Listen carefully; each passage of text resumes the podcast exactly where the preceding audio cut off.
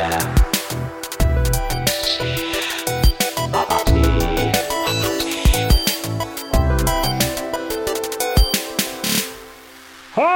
Moment, ich bin ja schon da. Hallo, guten Tag. Wie geht's euch? Ist viel los hier. Die Woche war echt anstrengend. Ähm, eher so, naja, so eine Mischung, also körperlich, mental, ähm, neuer Rechner, viel einrichten, viel hin und her, Platten konsolidieren, ähm, Backups optimieren. Also es ist wirklich gerade so, ah, und meine, meine Energie und meine Zeit ist dann doch ein bisschen, äh, hat da ein bisschen drunter gelitten, muss ich zugeben. Da, da hat es dann zum Beispiel zum Remote-Aufnehmen auch nicht mehr ganz gereicht.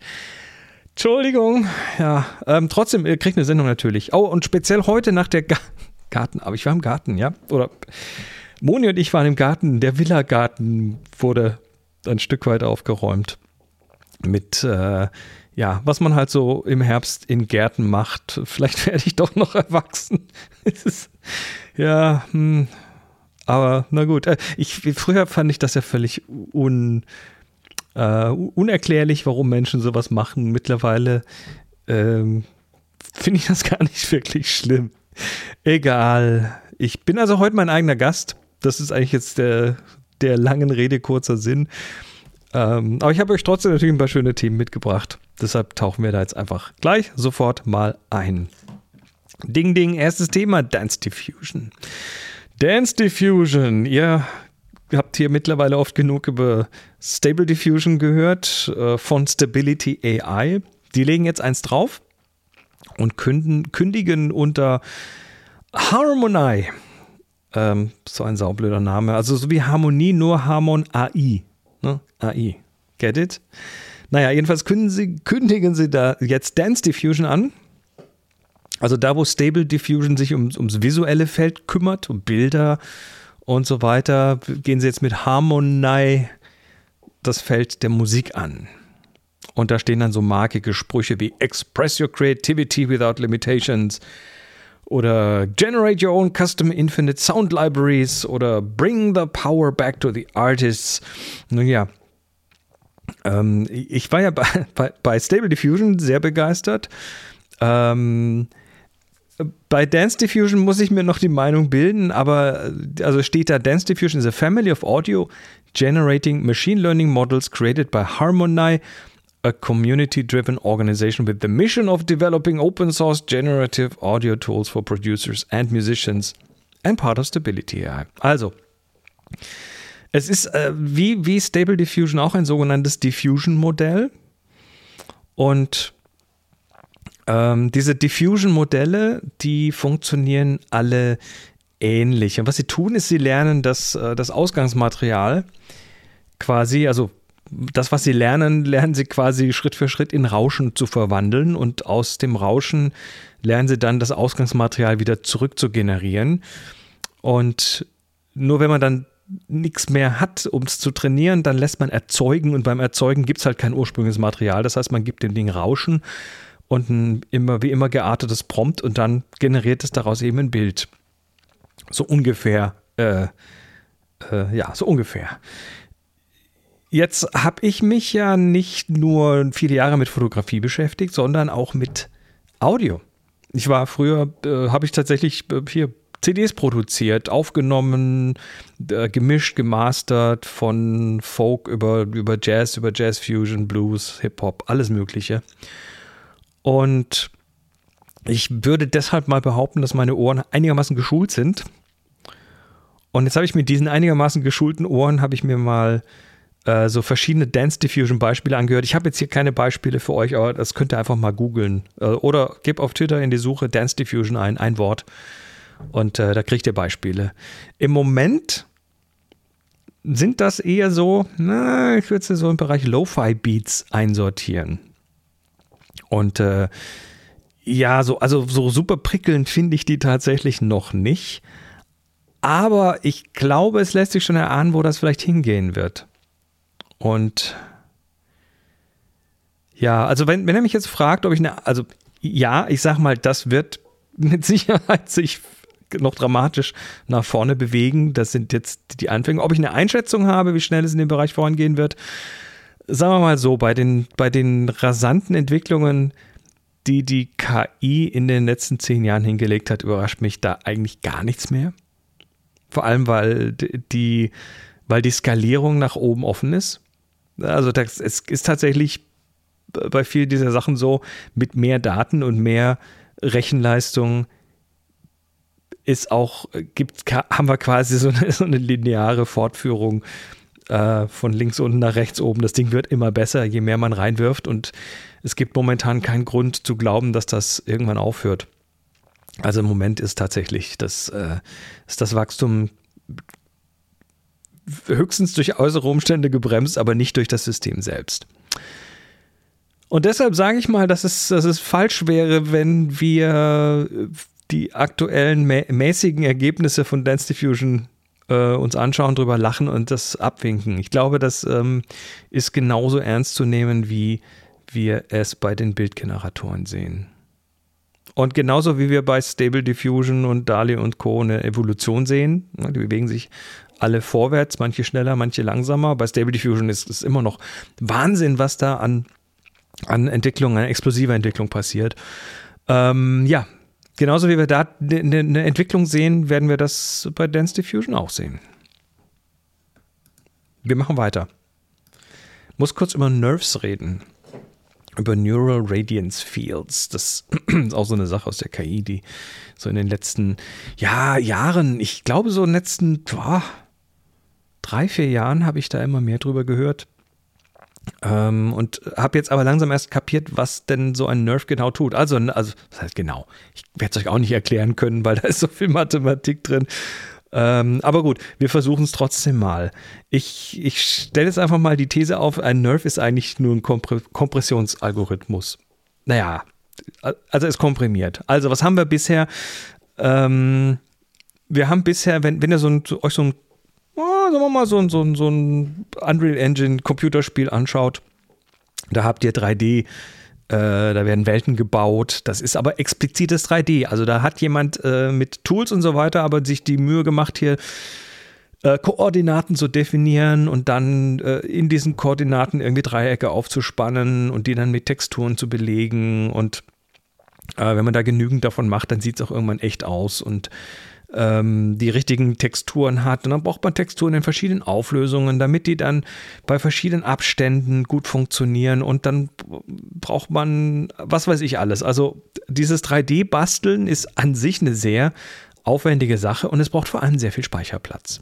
Ja, und äh, das äh, ist bei Nerves anders. Also Nerves machen letztendlich auch dreidimensionale Szenen, in denen man sich bewegen kann. Also ihr könnt in so einem Nerf rumfliegen. Ich habe jetzt kürzlich so ein, so ein, paar Beispiele gesehen äh, von jemandem, das ist, ich weiß gar nicht, wie das Tool heißt, aber es ist ein Tool, was, was wo ihr mit eurem Smartphone äh, im Prinzip ein Video macht. Also ihr rennt um oder ihr geht um eine Sache oder eine Person drumherum und haltet das mal drüber und so, also damit ihr quasi hinterher ja ein Video habt mit Bildern von allen Richtungen und äh, dann werft ihr das in eine, in eine, entsprechende KI rein, die macht dann ein Nerf draus, ein Neural Radiance Field.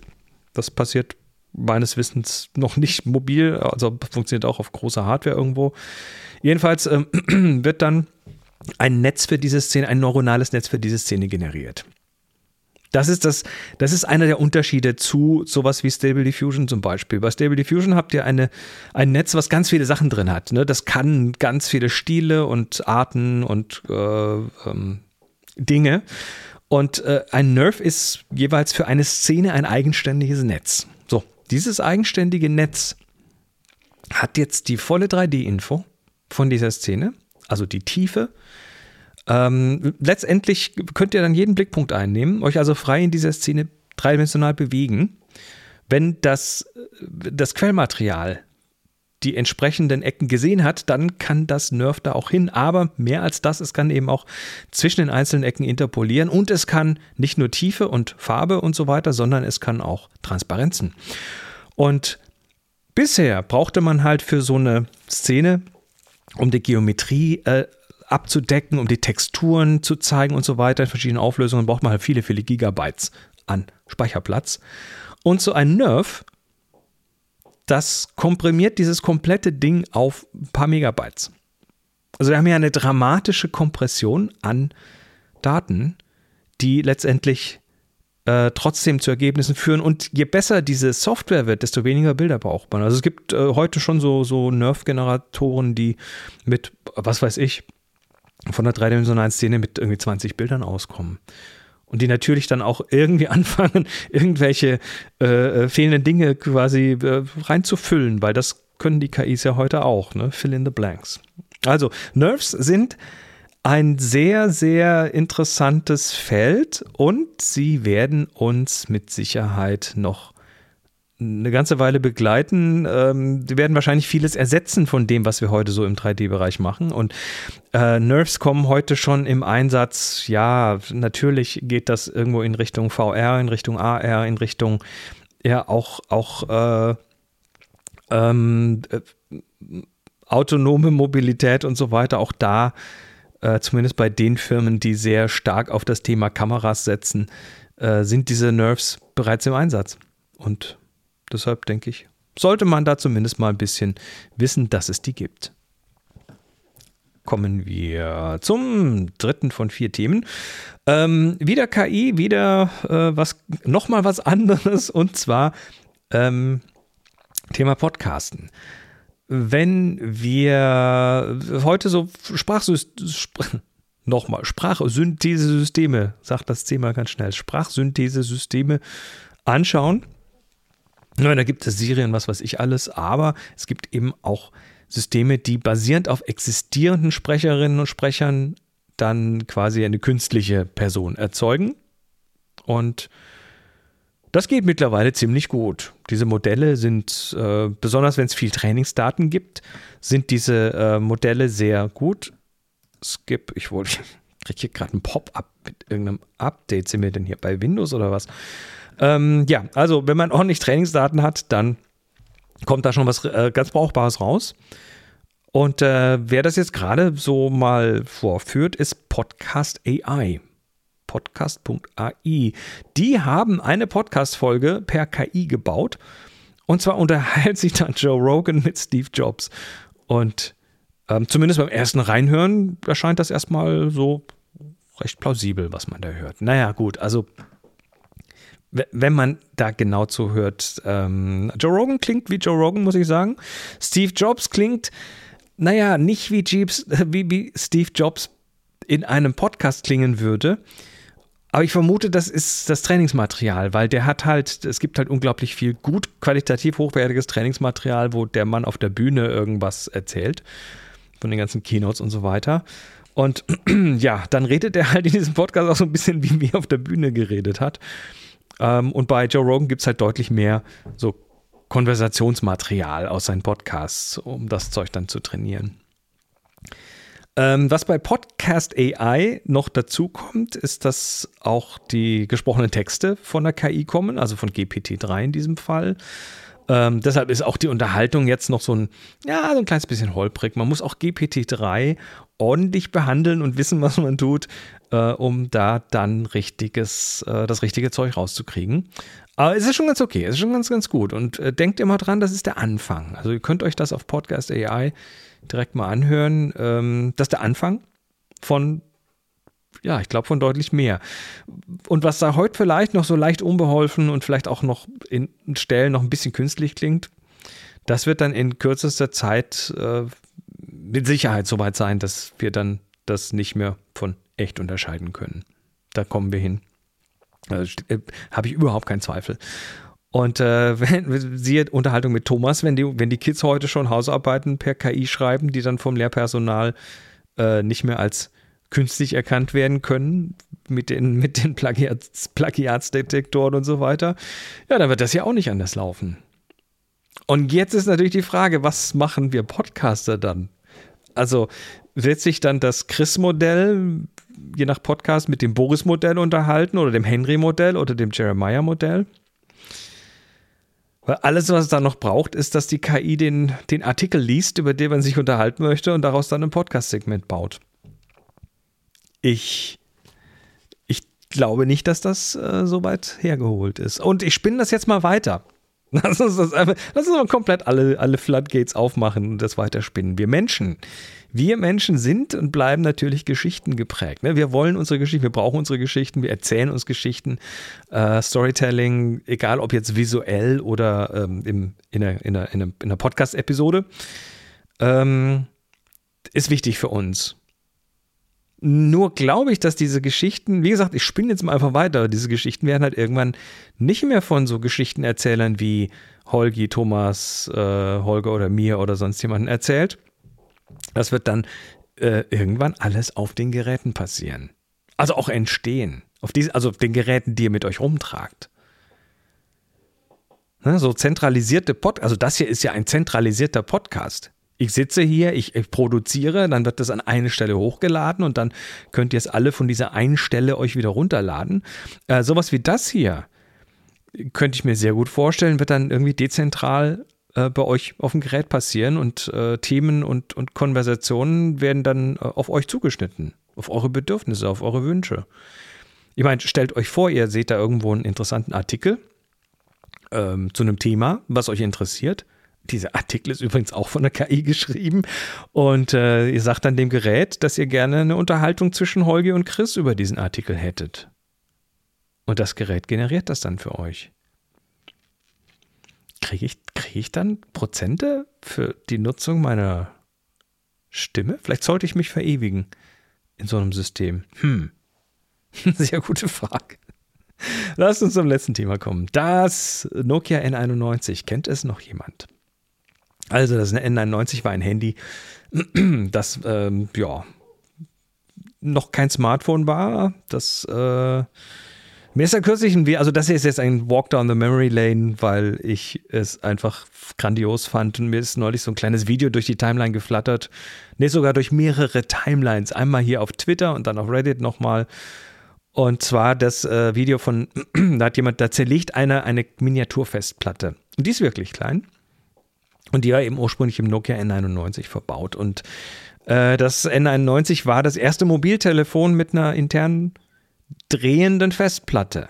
4 Gigabyte. Später hat es dann noch eine Version mit 8 Gigabyte gegeben. Äh, jetzt war das zu, der, zu dem Zeitpunkt, also das äh, N91, hm, wann kam das denn auf den Markt? Also das, der iPod, der Apple iPod, der erste, der kam 2001 auf den Markt mit 5 Gigabyte und dann noch später mit 10 Gigabyte. Also ist das mit dem N91 nicht, nicht wirklich was Besonderes? Ich glaube, das kam 95 oder 96, also kurz vorm iPhone kam das N91 auf den Markt, war eben auch sehr musikorientiert, hatte dann so Musikknöpfe vorne drauf und so weiter. War so ein bisschen, glaube ich, äh, gedacht als Konkurrent gegen den iPod. Ähm, also das N91 war insofern nichts Besonderes, sowas gab es schon, kleine Hosentaschengeräte mit entsprechend ähm, Festplatten drin.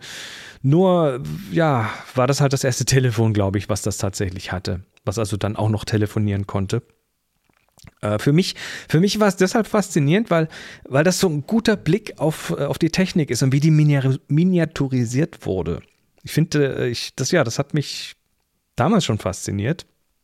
Ich glaube, ich habe damals sogar von einer Festplatte gehört, die äh, von Hitachi kam, ich glaube, die aber nie richtig ins, Pro also die, die, die war fast fertig und zwar haben die damals, um auf diese kleinen Platten noch mehr Daten zu kriegen, haben die die aus Glas gemacht. Ja, weil auf dieser, weil die Glasoberfläche glatter war und dann man damit irgendwie noch mehr unterbringt. Ist egal. Also so das kleine Seiteninfo. Ähm, ja, diese Miniaturisierung äh, wird da besonders dann super interessant, wenn man sich mal so die ersten Festplatten anschaut, die die haben dann auf der Größe, ich mache mal ein paar, einen Link zu ein paar Bildern in die Show Notes, die haben dann auf der Größe von irgendwie, also stellt euch zwei Waschmaschinen nebeneinander vor. Eine Kiste von der Größe von zwei Waschmaschinen und die haben dann, das war in den 50er Jahren, haben dann darauf irgendwie ein paar Megabyte Daten untergebracht. Das ist heute völlig lächerlich. Jede, jede noch so kleine Flashkarte kann, äh, kann tausendfaches davon oder mehr. Ähm, mir ist da nur eine Geschichte eingefallen, die, äh, die, die ich selber hatte. Und zwar war ich dann in den 90ern dann schon sehr IT-Nerd. Also ich habe ja damals, ähm, ich habe damals bei HP gearbeitet und äh, äh, war dort eben in der IT und habe da wirklich auch mit großem Eisen spielen dürfen, bis hin zu äh, bis hin zur Vollausstattung eines kompletten Testrechenzentrums für unsere Softwareentwicklung. Ähm, und ich habe dort im, im Firmenschrottverkauf, ne, die hatten damals so, so alte Sachen, die wurden halt entweder verschrottet, aber verschrotten war nicht günstig.